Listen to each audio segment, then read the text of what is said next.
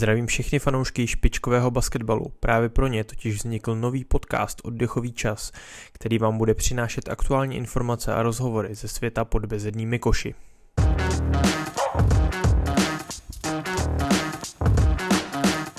Vítejte u podcastu Oddechový čas. V dalším díle se znovu zaměříme na aktuální dění v tom českém basketbalovém rybníčku, konkrétně na mužskou kooperativa NBL. Probereme zajímavé trendy letošní sezóny, nakoukneme pod pokličku losu Final Eight Českého poháru a nevynecháme horkou aktualitu s Ústí nad Labem. O své názory a podněty se s námi přišli podělit Petr Hamták, redaktor oficiálního ligového webu NBL Basketball. Ahoj Petře. Ahoj. A komentátor a reportér ČT Sport Jirka Janota. Čau Jirko. Ahoj. Za mikrofonem jako obvykle Kuba Eichler. Začněme aktuální zprávou z, z úterního večera. Ústecká sluneta se rozloučila s trenérem Antonínem Pěštěckým, zároveň i s rozhrávačem Michalem Šotnarem. Eh, co tomu říkáte, Jirko? Dost mě to překvapilo, je to docela velký šok. Eh, je sice pravdou, že Ústí nezažívá dobrou sezónu, ale nečekal jsem to, rozhodně ne, abych se přiznal. Co se týče Michala Šotnora, tak ten má zdravotní problémy. Na druhou stranu byl jedním ze dvou hráčů, on a Legislav Pecka, kteří získali od eh, šéfa Slunety Tomáše Hrubého dlouhou, dlouholetou smlouvu a vypadalo to, že na nich dvou chce stavět ten tým několik let dopředu, což samozřejmě Michal Šotnar už je v ústí pět let, ale čekal jsem, že tam bude pokračovat, protože rozhodně svůj přínos má. E, nicméně rozhodli se do toho říznout, Michal odešel, jsem sám zvědavý, kde nakonec skončí. A Antonín Pištěcký, je to, je to reakce zkrátka na tu celou sezónu. No. Chápu to ze strany Ústí, na druhou stranu myslím si, že Antonín Pištěcký je velmi dobrý trenér a myslím si, že by si rozhodně zasloužil co nejdřív zase ligové angažma. Co ty, Peťo, si o tom myslíš? Mě to teda musím říct, že mě ta zpráva zaskočila, bylo to trošku jako z čistého nebe, asi jedno nebo dva zápasy, kolik chybí do konce základní části Ústí, tak bylo to zajímavé docela pro mě, co pro tebe? Tak první věc je, že Ústí už přišlo o vlastně šanci dostat se do A1, která kam asi chtělo. Samozřejmě, když ještě byla v osmi týmech, by to bylo něco snažší. Samozřejmě trenér Pištěcký dlouhodobě s Ústím vykazuje dobré výsledky a i když se jim vždycky nedařilo, tak dokázali dojít tam, kam potřebovali. Jejich hra nevyčnívala ničím extra nahoru ani dolů, ale byla taková vyvážená, vždy, vždycky tam bylo všechno to, co, co tam mělo být, ale uh, letos, přestože se stavově a uh, ten dojem původní ze sezóny byl, že by mohli letos dosáhnout historického umístění, tak se to vlastně eh, sypalo asi od začátku, protože vlastně Spencer Svejcar zranění od, od, od začátku, Kotník nebo téměř od začátku, který vlastně byl střeleckým líderem, ale dlouho to dával i, i zřejmě s tím zraněním. Uh, Lamp Otry přicházel z Děčína asi jako docela jeden z, z velkých tahounů a ve spoustě zápasů jim i byl, ale když jsem se teď díval, tak třeba v prosinci měl poměrně hluchý měsíc a nebyl lídrem takovým, kterým by se možná čekal v každém zápase. Eh, pak tam byly nějaké ty uh, výměny uh, dlouha, dlouhých hráčů na, na začátku a celkově i, i ten covid se jim do toho samozřejmě přidal, takže celkově asi se nesešlo všechno, jak, jak by mělo a ty, ty předpoklady prostě se postupem času nenaplňovaly a když jsem dělal rozhovor s Michalem Šotnerem, tak on, on nedávno přiznal, že ten tlak uh, už několik, řekněme, týdnů byl, byl na ty hráče velký a, a že, že to bylo, bylo asi to znát i samozřejmě v těch zápasech, a to, což, což asi se projevovalo prostě na té výkonnosti. A i když asi by mnozí čekali, že trenér Pištěcký, trenér uh, tu sezonu dokončí, tak asi uh, Tomáš Hrubý už nevydržel čekat a sáhl teda k radikálnímu řešení. U, u co se týká Michala Šotnara, tak do kuchyně až tak Eh, netuším, co, co mohl hrát tu roli, jestli teda i nějaké zdravotní eh, omezení nebo forma, která byla podobná jako v minulé sezóně, eh, mi připadalo, takže tam bych neviděl, neviděl takový zásadní rozdíl, takže těžko říct, co k tomu přispělo, ale bylo tam asi těch faktorů víc. To rozhodně říznout, no. chtěli dát nějaký impuls, Tomáš Hrubý nechtěl čekat na novou sezónu, chtěl už to rozseknout teďkon. Sám jsem zvědavý, kdo tam přijde jako trenér, protože říkám, chápu Tomáše Hrubého, že ta změna přišla, když upřímně mě to překvapilo a najít náhradu za Antonína Pištěckého po případě, nebo zároveň eh, za Michala Šotnera myslím si, že moc snadný úkol pro Tomáše Robého nebude. Určitě fakt, že ten začátek sezóny už je tak strašně dávno, stalo se od té doby, ať už jako ve světě nebo i v NVL, jako tolik věcí, že už jsem zapomněl na to, že Ústí bylo papírově považováno za jednoho z těch favoritů na, na ty špičkový jako umístění ve špičce tabulky. A teďka eh, už jsem si tak na ně zvyknul, že tahle sezóna jim tolik nejde, trochu jsem asi čekal, že Tonda Pištěcký ještě do konce sezóny tam bude, rozhodli se, prostě Tomáš Rubíce rozhodnul se svým týmem, že tam nebude, taky jsem zvědavý, kdo přijde na, na jeho místo. A ještě bych se v tomhle na, na dálku chtěl trochu e, jako omluvit nebo politovat Honzu Mouchu, který tady s námi je častý tak jeho z podcastu, mm, hlavně o NBA, který teďka nedávno rozjel podcast o právě spolupráci se Slunetou Ústí a v jednom z prvních dílů, možná dokonce úplně v prvním dílu měl dva hosty, e, Michala Šotnera a Tondu Pištěckýho, tak doufám, že ty jeho podcasty nebudou pokračovat, takže koho si tam vezme, ten v týmu skončí. No. Pojďme dál. E, další aktualita, tentokrát je z pondělka, se váží k českým poháru, který se letos bude hrát systémem Final 8 a celý turnaj se odehraje v Nymburce od 10. do 14. února. E, šanci zúčastnit se poháru neměly letos ty nižší týmy z nižších soutěží, ať už z první, z druhé ligy a tak, protože prostě nehrajou se ty jejich ty ligové soutěže, takže je to letos kompletně jenom ve složení z týmu z kooperativa NBL. Co říkáte na ten los, když uh, hned ve čtvrtfinále tam spojil prvního s druhým v ligový tabulce Nymburk proti Opavě? A koho typujete z druhé půlky Pavouka, Petře? Tak uh, v momentě, kdy se rozhodlo, že nebudou žádné předkritéria, kdo s kým se může a nemůže setkat, tak uh, se mohlo stát samozřejmě i tohle.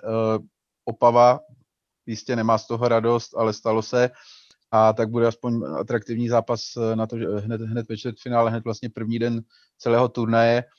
Uh, jako říct kohokoliv jiného na, na to, na, z téhle strany Pavouka na finále než Nymburk eh, v tuhle chvíli asi nejde, ale nemusí to mít úplně jednoduché, když, když se třeba Opavě sejde dobrý poločas a, a tak dále, tak nemusí, nemusí to mít úplně jednoduché v tom čtvrtfinále. A z druhé strany při jeho současné pohodě a při tom, co předvádí, i s tím posílením o Honzu Křivánka, rozšíření rotace a tak dále a tak dále, tak bych eh, si docela věřil, věřil tomu Kolínu, přestože Brno, tam se vybijou, řekněme, dva taky kvalitní týmy, buď Brno nebo Pardubice, a takže to bude zajímavé semifinále v každém případě, ale s tím, jak hrajou chytře a s tím, jak jsou, jsou teď v pohodě, tak bych hodně věřil tomu Kolínu. Hmm. Eh, já než předám slovo Jirkovi, tak jenom za sebe bych se hodně těšil na semifinále potenciální Nymburk USK, protože v poslední době mě hodně baví souboje, souboje USK s Nymburkem a když vzpomeneme vlastně na loňský e, finále poháru v Plzni, mezi právě USK a Nymburkem, který dospěl do prodloužení a USK mělo velkou šanci ten zápas vyhrát, tak se docela těším na to, že by ten souboj mohl být zajímavý. Co ty, Jirko, jak, jak vidíš Final Eight poháru? Souhlasím s tebou, Kubo, já jsem v Plzni byl, takže to finále jsem komentoval, byl to skvělý zápas a v posledních letech eh, jsou vysokoškoláci eh, tím největším soupeřem Nymburka. Několikrát je potrápili, letos už je i konečně dokázali po, porazit, takže samozřejmě z téhle strany Pavouka je hlavním favoritem Nymburk, ale v případě, že Nymburk postoupí přes Opavu a USK přes Hradec, tak eh, semifinále Nymburk USK může nabídnout zase super zápas. Eh, z druhé strany já bych věřil Brnu. Eh, Kolín samozřejmě hraje fantasticky, ale mám pocit, že kouč Růžička je natolik kvalitním strategem, že dokáže nahecovat a připravit tým na takovouhle podobu turnaje, takže myslím si, že by mohlo proklouznout do finále Brno. A obecně jenom bych chtěl pochválit vůbec strukturu toho turnaje, tím, že se nemůžou hrát vlastně nižší soutěže, což je obrovská škoda, protože nějaké týmy z první ligy by určitě do toho rádi vstoupili do dění minimálně v osmi finále, třeba i ve čtvrtfinále, tak uspořádat eh, ne Final Four, ale Final Eight na jednom místě mi i z toho epidemického úhlu pohledu připadá eh, relativně, relativně rozumné, že se zkrátka nebude hrát tolik zápasů a bude vše vyvrcholeno jedním velkým turnajem na jednom místě. Chceš ještě něco, Peťo, povídej. No, já bych rád ještě dodal k tomu USK Nymburk, že i když samozřejmě letos dokázali Nymburk porazit, tak bylo to v určitý situaci oslabení Nymburka a tak dále. Ale a teď ten vlastně další zápas v Nymburce odehráli většinou druhé sestavy obou týmů, takže tam ten nebyl až tak směrodatný. ale nesmíme zapomenout, že ten pohárový zápas finálový byl že ještě třeba s Applebym a tak dále v poměrně jiné sestavě. USK byl a všechno, všechno mu tam sedlo, takže já teďka vlastně USK ještě bez Patrika Samory, takže bych byl opatrný s tím, jak může nebo nemůže být ten zápas vyrovnaný a myslím, že teď uh, Nymburk má mnohem víc nabito teda při případném uh, vzájemném zápase. Jo, to stoprocentně, já jsem to jenom tak myslel obecně, že se mi líbí, jak hraje USK, jak využívají mladý kluky a že, uh, že prostě v poslední době, třeba posledních dvou, tří let horizontu se mi líbí zápasy USK, jak přistupují k těm duelům s Nymburkem a že jsou občas schopní v různých sestavách toho soupeře potrápit. Pojďme k trendu letošní sezóny, který mě zaujal a už se docela řeší i na sociálních sítích. Probírali jsme to trošku už tady s Danem Fadrým a Šimonem Setlaříkem v minulém NBL podcastu. Jak se díváte na to neskutečné množství trojek, který se střílí v tom letošním ročníku? Ondra Motejlek eh, z blogu Crunch Time eh, si tam dával nedávno statistiku, že v tom posledním ligovém kole v zápase Olomouckou Kolín letěla na koš trojka každých 30 sekund a v tom zápase, kde se to dělo nejméně, to bylo za 50 sekund, což je fakt jako šílená kadence oproti tomu, jak, se to, bylo, jak to bylo v minulých letech. Eh, líbí se vám tady tenhle ten herní styl? Co na to říkáš, Jirko? Ten světový trend basketbalu, který začal v Golden State, se přesunul i na české palubovky. Za mě dobrý, eh, minimálně v podání kolínu, protože je vidět, že střelci se poznají podle střel a když jsou mentálně v pohodě, tak eh, to týmu šlape neskutečně. To, to předvádí novotný číž a tak dále spoza oblouku, tak to je eh, velká paráda a je to příjemné osvěžení soutěže. Pro mě to je obrovský pozitivní šok, pozitivní překvapení, jakým způsobem Kolín hraje a jakým způsobem hraje. Je to moc pěkný basketbal. Za mě uh, fajn, jak říkám, že se tolik projekt střílí, ale já jsem, rád, já jsem i zastáncem a mám rád takový ten uh, technický podkošový souboj, kdy eh, tak to přeženu, ale typy hráčů jako Hakim Alažuvon, že dokáže obehrát svého obránce pod košem fintami, vytvořit si tu střeleckou pozici, tak to mám taky hodně rád. Takže já jsem zastánce takového vyvážení basketbalu, nejenom to rvat uh, spoza oblouku, což se v případě hry Kolína děje často, ale i dostat třeba míč do toho dolního postavení a nechat zakouzlit uh, podkošového hráče. Jak tobě se Peťo kouká na, na tu jednu trojku za druhou, což právě třeba Kolín, ke kterému se ještě později dostaneme do, uh, výraznějc, tak jak se ti kouká na té, ten basket? No, je, samozřejmě jsou dva úhly pohledu, ale důležitý je hlavně, jestli z těch trojek padají koše, že jo? Když z těch trojek nepadají koše, tak jako tak se na to moc hezky nekouká, hlavně teda tomu trenérovi toho týmu. Takže je důležitý, jestli z toho padají koše a to Kolínu teda zatím padají, protože ta úspěšnost týmová přes 36% zatím stačí. Ale já bych, uh, takže jakoby je, je to hezký, když se ty pozice dobře připravují, což se Kolínu daří a to je taky docela zásadní pro to, aby ta pozice byla dobrá a byla tím pádem větší šance na promění, takže to se jim daří a pak je důležitý, eh, jak moc ten a jak dobře ten tým eh, útočně doskakuje, když teda střílí tolik trojek, což Kolím mi připadá, že zlepšuje, teď má něco přes 12 útočných doskoků. Dobrý připomenout, že vlastně je to, myslím, že ještě to nikdy v žádné sezóně nebylo, že by nějaký tým měl, dokonce ani Opava při svých největších eh, přívalech trojek, tak neměla víc trojek než dvojek a protože se na to zaměřuju docela pravidelně. Takže teď Kolín vlastně první, první tým, si myslím, který, který po dlouhé době, nebo který vůbec to, k tomu takhle přistupuje, že má víc o něco víc trojek než dvojek. A co je zajímavé, je, že vlastně jsou takové týmy dva, protože těsně, těsně víc trojek má i, eh, mají tuři Svitavy, to znamená, že máme dva z 12 týmů, který jsou na větším počtu trojek než dvojek, což myslím, když jsem se teď díval, tak není nikdo z NBA a mám pocit, že ani nikdo z Euroligy, takže, takže je to opravdu jako unikátní věc a je, bude zajímavý sledovat, jestli se k tomu přidají další, ale jinak si nemyslím úplně, že, te, že to je trend, protože když se teď dívám, tak třeba Ostrava má 7 trojek na zápas, Děčín 8,5, Ústí 8,5, Pardubice 8, USK 8,5, takže uh, Hradec 8,5, Br, uh, Brno 8,5, takže je to asi pět týmů, který, kteří, které mají, řekněme, nebo čtyři, které mají dvojciferný počet trojek a ten Kolín teda jako extrémně vybočuje víc než 13 danými na zápas takže bude, bude, bude zajímavý to sledovat dál.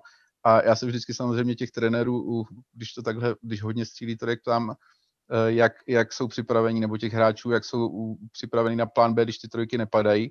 a jestli jsou připravený teda na, na plán B v zápasech, zejména playoff, kdy ty trojky přestanou padat, ale k tomu se asi ještě dostaneme. Hmm. E, jako, to já si myslím, že přesně si říkal, že ty dva týmy, které využívají ty trojky nejvíc v sezóně, Kolín a Svitavy, se ukazuje, jak e, live or die, prostě jak si říkají američani, že tou trojkou se dá ten zápas e, velmi jednoduše vyhrát, ale taky ztratit, když se fakt nedaří. Svitavy zase tak úspěšnou sezónu nemají, teďka v poslední době zase podávají trošku lepší výkony, ale ten start do té sezóny byl katastrofální. Kolín zase naopak těmto náramně padá z té trojky a je to podle mě jeden z hlavních důvodů, proč jsou tady na, na špičce tabulky. Ještě, Peťo, chceš něco doplnit? Povídej. Tam je, tam je důležitý, důležitý dodatek, že Svitavy mají trojky jenom 31%, což jako 5% mezi Kolínem a Svitavy, jako možná se to někomu nezdá tolik, ale je to se sakra velký rozdíl, když, když se to vy, vymnoží těma zápasama. Takže určitě při sledování zápasu Kolína je vidět, že, ty, že si ty pozice připravují a, a že jsou to střelci. Hmm ještě k tomu, tomu na, na závěr tohoto tématu doplním eh, pohled legendy, protože jsem teď v týdnu dělal rozhovor s Kamilem Brabencem, který eh, legendární český ostrostřelec, který bude mít 70. narozeniny ve čtvrtek. To natáčíme ve středu, takže zítra. A t, ten teda, ten moderní basket úplně z, eh, neuznává a ten pohled jeho na střelbu trojek hlavně od pivotu je fakt eh, hodně jako kontroverzní, nelíbí se mu to a ten říkal, že když právě kouká na Českou ligu a když, když vidí, jak ty pivoti furt lezou za trojkou, když by asi uměli hrát i zády ke koši, tak mu to přijde strašný. Takže uh, z pohledu legendy eh, pivoti běžte zpátky pod koš.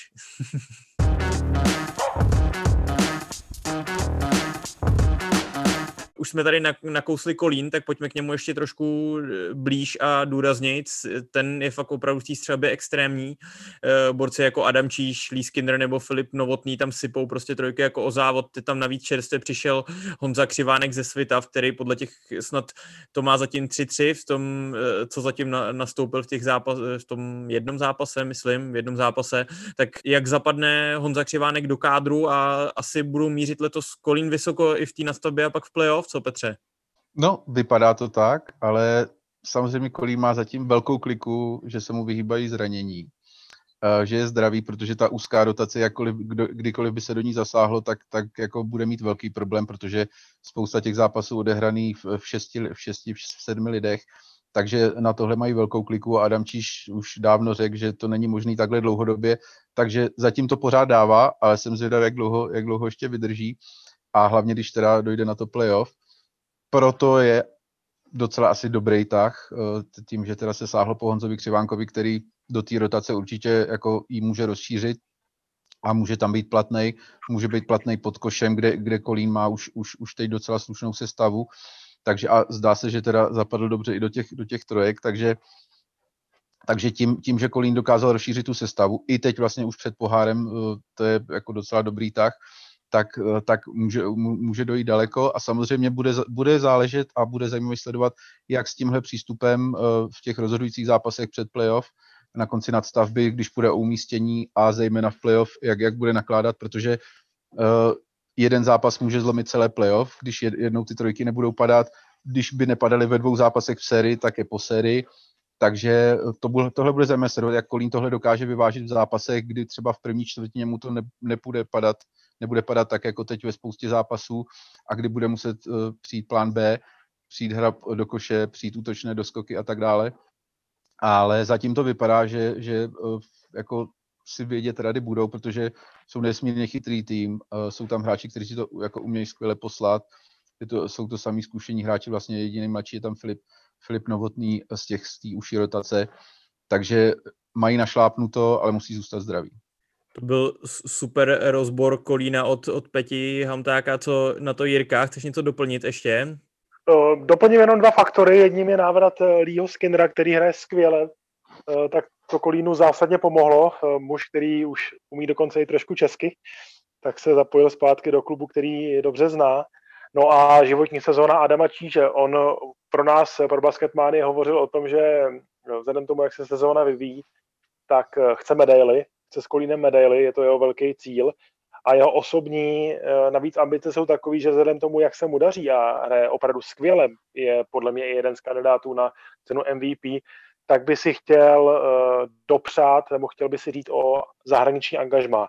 Což si myslím, že s tou chytrostí hry a s tím nastavením, jak uh, Tex se mu hraje, v případě, že by Kolín měl tu sezonu úspěšnou až do konce, tak uh, není vyloučené a uh, rozhodně by to bylo i pro český basketbal dobře, že by další český rozehrávač se dostal do zahraničí, ale to samozřejmě předbíhám. Lee Skinner a Adam Číš, tak to je podle mě základ té kolínské pohody.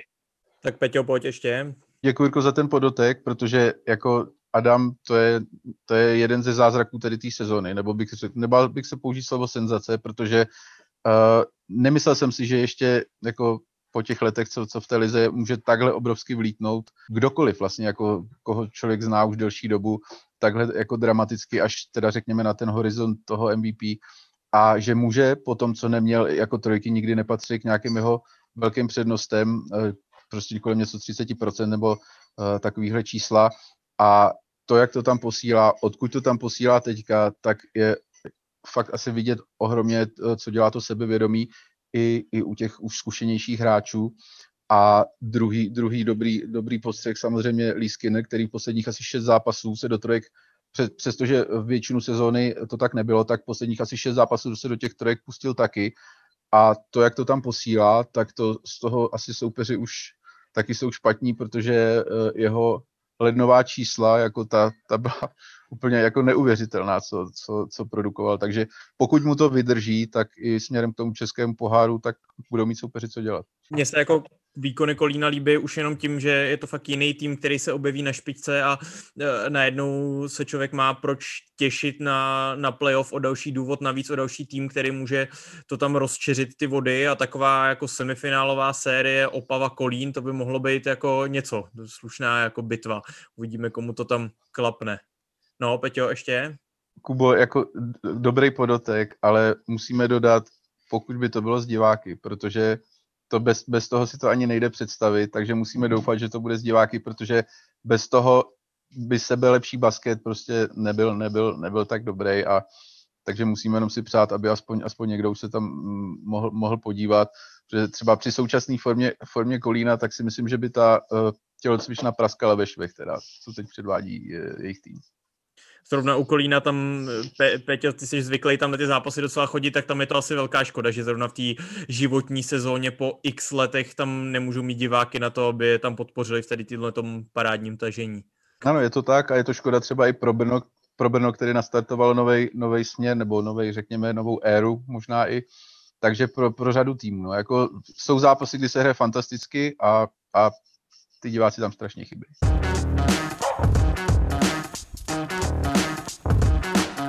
Dalším trendem, který se taky docela řeší v letošní sezóně, je větší šance pro mladý hráče, kterou letos i díky právě covidu, kdy nemůže v České lize hrát tolik cizinců, dostávají. Eh, zajímá mě i váš názor na to, protože jsme se spolu na, o tom ještě tolik nebavili. Jak se díváte na omlazení ligy a který mladí kluci se vám, se vám líbí? Třeba Jirko, začni. Líbí se mi to velmi, je to ale samozřejmě dáno covidem, že tady nemůžou cizinci a zároveň tím, že vlastně už se několikrát stalo, nebo několik týdnů nemůžou trénovat eh, junioři dorostenci, takže i kluby si pomáhají tím, že ty největší talenti trénují s Ačkem. Je to super pro český basketbal z tohohle pohledu, že mladí kluci dokáží hrát ligu a dokáží hrát velmi dobře. Začnu u USK, tam je to i dáno tím, že filozofií klubu je vychovávat mladé hráče a posouvat je do toho mužského basketbalu. A i si stahují hráče vlastně z celé republiky víceméně.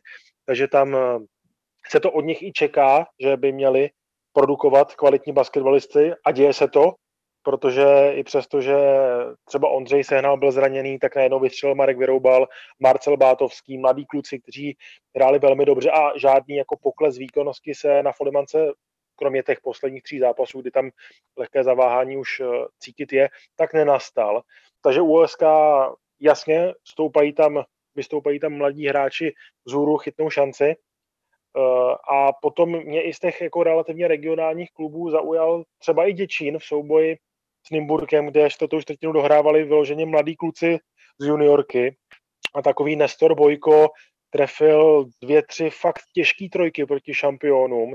A už jsem ho viděl i ve více zápasech. Ten kluk uh, také má v sobě velký basketbalový talent uh, a myslím si, že když se budu konkrétně bavit o Děčínu, tak třeba v něm mají válečníci budoucnost, ale takovýchto hráčů, mladých kluků, vystrkuje růžky mnohem víc. V Opavě mě napadá třeba Lukáš Bukověn, který dirigoval hru při absenci Kuby Šiřiny.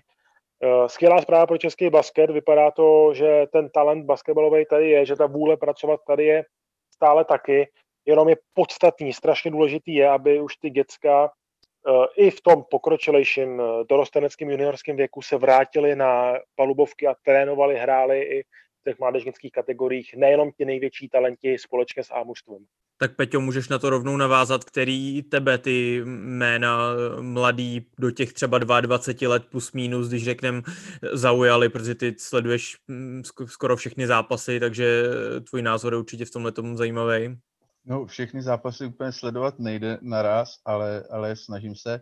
Samozřejmě jedno zajímavé jméno, zrovna jsem teď čerstvě s ním mluvil, protože je to momentálně nejužitečnější hráč do 22 let, je Kuba Slavík z, z Opavy, který právě vlastně, řekněme, využil toho trendu nebo té situace covidový a jiný, ekonomický a tak dále, kdy, kdy v Lize letos není tolik cizinců nebo ten počet poklesl a kdy tedy ti čeští hráči kdy jindy než letos by měli tu, tu šanci chytit za pačesy a doufám, že si to jako uvědomují a někteří si to uvědomí asi hodně. Takže ten vlastně ještě minulou, před minulou sezónu, tak uh, nedá se říct skoro ani doprovodný hráč, měl, měl velmi, velmi krátké minuty, ale jenom je dostal, tak je vlastně teďka už třetí nejvytíženější hráč Opavy, třetí nejužitečnější eh, vlastně poměrně těsně a je nejlepší z těch, z těch do 22 po, po odchodu tedy Patrika Samoury, když vím, že teda Patrik už tam, Patrika už nebudem počítat. Takže to, to je hráč, který vlastně je jedním z těch příkladů toho, jak, jak se jde zvednout prostě vlastně téměř od nikud a jak může ukázat prostě to, co v něm je, pokud ty minuty dostane. A je, je to vlastně, řekněme, ta, nejenom to chycení té uh, šance za pačesy, ale když se vrátím třeba Jaromír Bohačík, uh, hráč, který vlastně, když odcházel uh, do Belgie, tak uh, kdo tušil, co, se, co, co, co z něj bude. Když se vrátil z Belgie do USK, vlastně přišel do USK, tak vlastně startoval kariéru téměř znova a když se podíváme, kde je teď, je jeden z lídrů, nebo někdy vlastně dá se říct lídr reprezentace, takže my nikdy dopředu nevíme, eh, kdo bude ten, který vyletí příští rok, přes příští rok, kdo bude jednou ten tahon reprezentace. Takže třeba i někdo jako Kuba Slavík, jsou tam samozřejmě i další, další adepti, třeba překvapení možná malinký je, nebo menší uh, Eda Kotásek v Děčíně, který vlastně uh, ve Svitavách tři roky hrál do 15 minut a teď je třetí nejvytíženější v Děčíně a poslední zápasy, kdo viděl, tak, tak je čím dál tím výraznější, čím dál tím víc si dovolí a tak by se dalo pokračovat. Takže ta šance, kterou ty hráči letos mají, tak, tak je unikátní možná, protože třeba už za rok bude všechno jinak, takže kdo tu šanci nevyužil letos, tak už třeba zaváhá je fakt, že tohle je jedna jako z výhod, kterou můžeme hledat tady na té šílené covidové situaci pro kooperativy NBL. Může z toho fakt i pro český basket být hodně pozitiv, ale jak říkal Jirka, potřebujeme, aby se co nejdřív už i ty U19, U17, prostě U15, všichni mládežnické kategorie mohli vrátit k tréninku, aby potom na to mohli další a další kategorie v dalších letech prostě navazovat. No, ty kluci až dozrajou.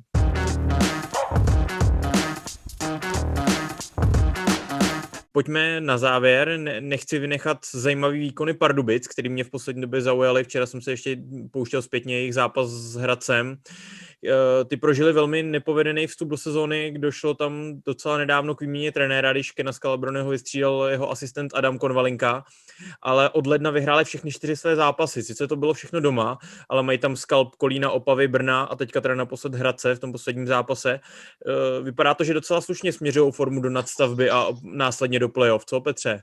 Možná by bylo dobré se zastavit i nad tím koncem Kena Scalabroneho, protože možná to bylo trochu krutý k němu, protože vlastně ke konci toho jeho angažmá, tak vlastně měl eh, těch několik zápasů v, z nefunkčněného, řekněme, nebo omezené, omezeně fungujícího Tomáše Viorala a všichni víme, jak, jak Tomáš Vioral pro Pardubice důležité je, takže to byla možná ta, ta poslední kapka, ale, ale nevidíme úplně dovnitř, co všechno teda uvnitř, uh, uvnitř tedy v klubu uh, vadilo, nevadilo.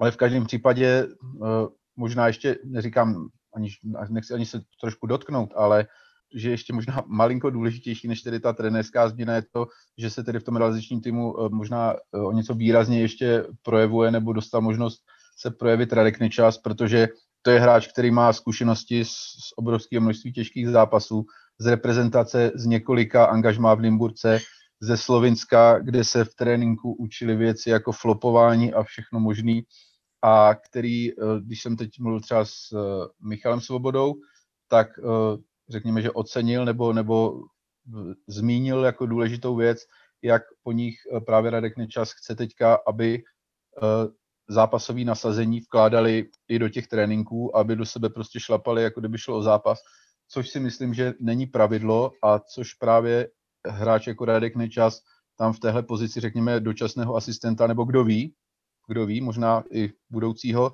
může vnést. A tím bych možná malinko i navázal na tu debatu teďka z hokeje, kdy vzbudilo velký pohoršení, řekněme, všeobecně ta slova uh, trenéra reprezentace Pešána, který který jak si napadl kluby z toho, jak se tam špatně pracuje a tak, a což já bych asi ve, ve, v řadě situací podepsal, protože když vemu jenom kolik našich fotbalistů, zejména, a, ale i další i z jiných sportů, těch hráčů, když říká, když přejdou do zahraničí, do nějakého, řekněme, kvalitnějšího zahraničí, o kolik tvrdějc a jak se tam pracuje, jak, o, o kolik více tam maká a tak dále a tak dále. Takže asi to není náhoda, a asi, asi z toho je vidět, že my bychom měli přidat v řadě případů a že ty tréninky prostě, vyšší intenzita těch tréninků je, je potřeba. Super pointa, možná takový skrytý budoucí hlavní kouč Radek Nečas. Eh, co k tomu má Jirka, k Pardubicím? No, souhlasím s Petrem, to je super, super uh, připomínka, kterou si zmínil, ta, ta intenzita v tréninku, aby se přenášela do zápasu, protože to si pamatuju, tak Pardubice Eh, v té první polovině sezóny ztráceli zápasy ve druhých polovinách, často třeba vstoupili do zápasu velmi dobře a ve druhé polovině přišel úplně jiný tým. Jediný, kdo tam mi z mýho osobního pohledu přišel, že aspoň na útoční polovině maká naplno a je tím motorem týmu byl Tomáš Vioral. Potom se zranil a samozřejmě ty výkony šly ještě níž. A vzhledem tomu, že Tomáš se zvrátil, uzdravil, a ta pracovní morálka se zlepšila, přenesla se do zápasů do těch eh, klíčových minut, do klíčových minut ve druhé polovině, tak eh, to nese sebou i výsledky. Pardubice dlouhodobě patří k týmům, kteří mají velké ambice, mají tam kvalitní basketbalisty, ale ne a ne udělat nějakou tu průlomovou sezónu. Pár let zpátky jsem byl přesvědčený o tom, že Pardubice musí postoupit do finále s tím kádrem a nepovedlo se jim to. Tak eh, já si myslím, že pokud eh, ten Radek Nečas, eh, který má, jak jste říkali, fantastické zkušenosti, je to basketák tělem i duší, do toho bude mluvit častěji a dá do mužstva tu svoji tréninkovou morálku, protože on byl vždycky velký dříč, plus nechá samozřejmě prostor Adamu Korvalinkovi, který je jeden z nejtalentovanějších trenérů u nás, tak z toho může být pro Pardubice celkem ještě dobrá sezóna. Je to tak, já za sebe ještě přidám jenom to, že to pro mě bylo takový jako těžký letošní sezóně v Pardubicích, protože Kena Scalabronyho znám, mám ho rád, je mi fakt sympatický trenér, setkali jsme se několikrát, dělali jsme spoustu rozhovorů a e, velmi příjemně pro mě vystupuje, má zajímavý názory na basket. Na druhou stranu e, Adam Konvalinka je můj kamarád, známe se dlouho ještě ze Sokola Pražského, když, když začínal trenérsky, když já jsem ještě se uh, hráčsky projevoval, takže mu přeju to, ať mu co nejdíl vydrží to angažmá, třeba ať by mohli vytvořit pro příští sezonu s, s Radkem Nečasem nějaký trenérský duo v Pardubicích nebo třeba někde jinde. Takže oběma držím palce, doufám, že Ken ještě dostane nějaký angažma a snad to, mu to taky se vydaří. Jinak tohle je z dnešního podcastu Dechový čas všechno. Děkuji hostům Petrovi Hamtákovi a Jirkovi Janotovi za jejich názory. Všechny díly podcastu, včetně tohoto, najdete v běžných podcastových aplikacích na Spotify, Apple i Google Podcast nebo kdekoliv jinde. Doporučit můžu třeba poslední dílo NBA, kde se zabíráme, zaobíráme defenzivním trápením Brooklynu Nets. Vám děkuji za pozornost a budeme se brzo těšit u dalšího dílu. Mějte se fajn.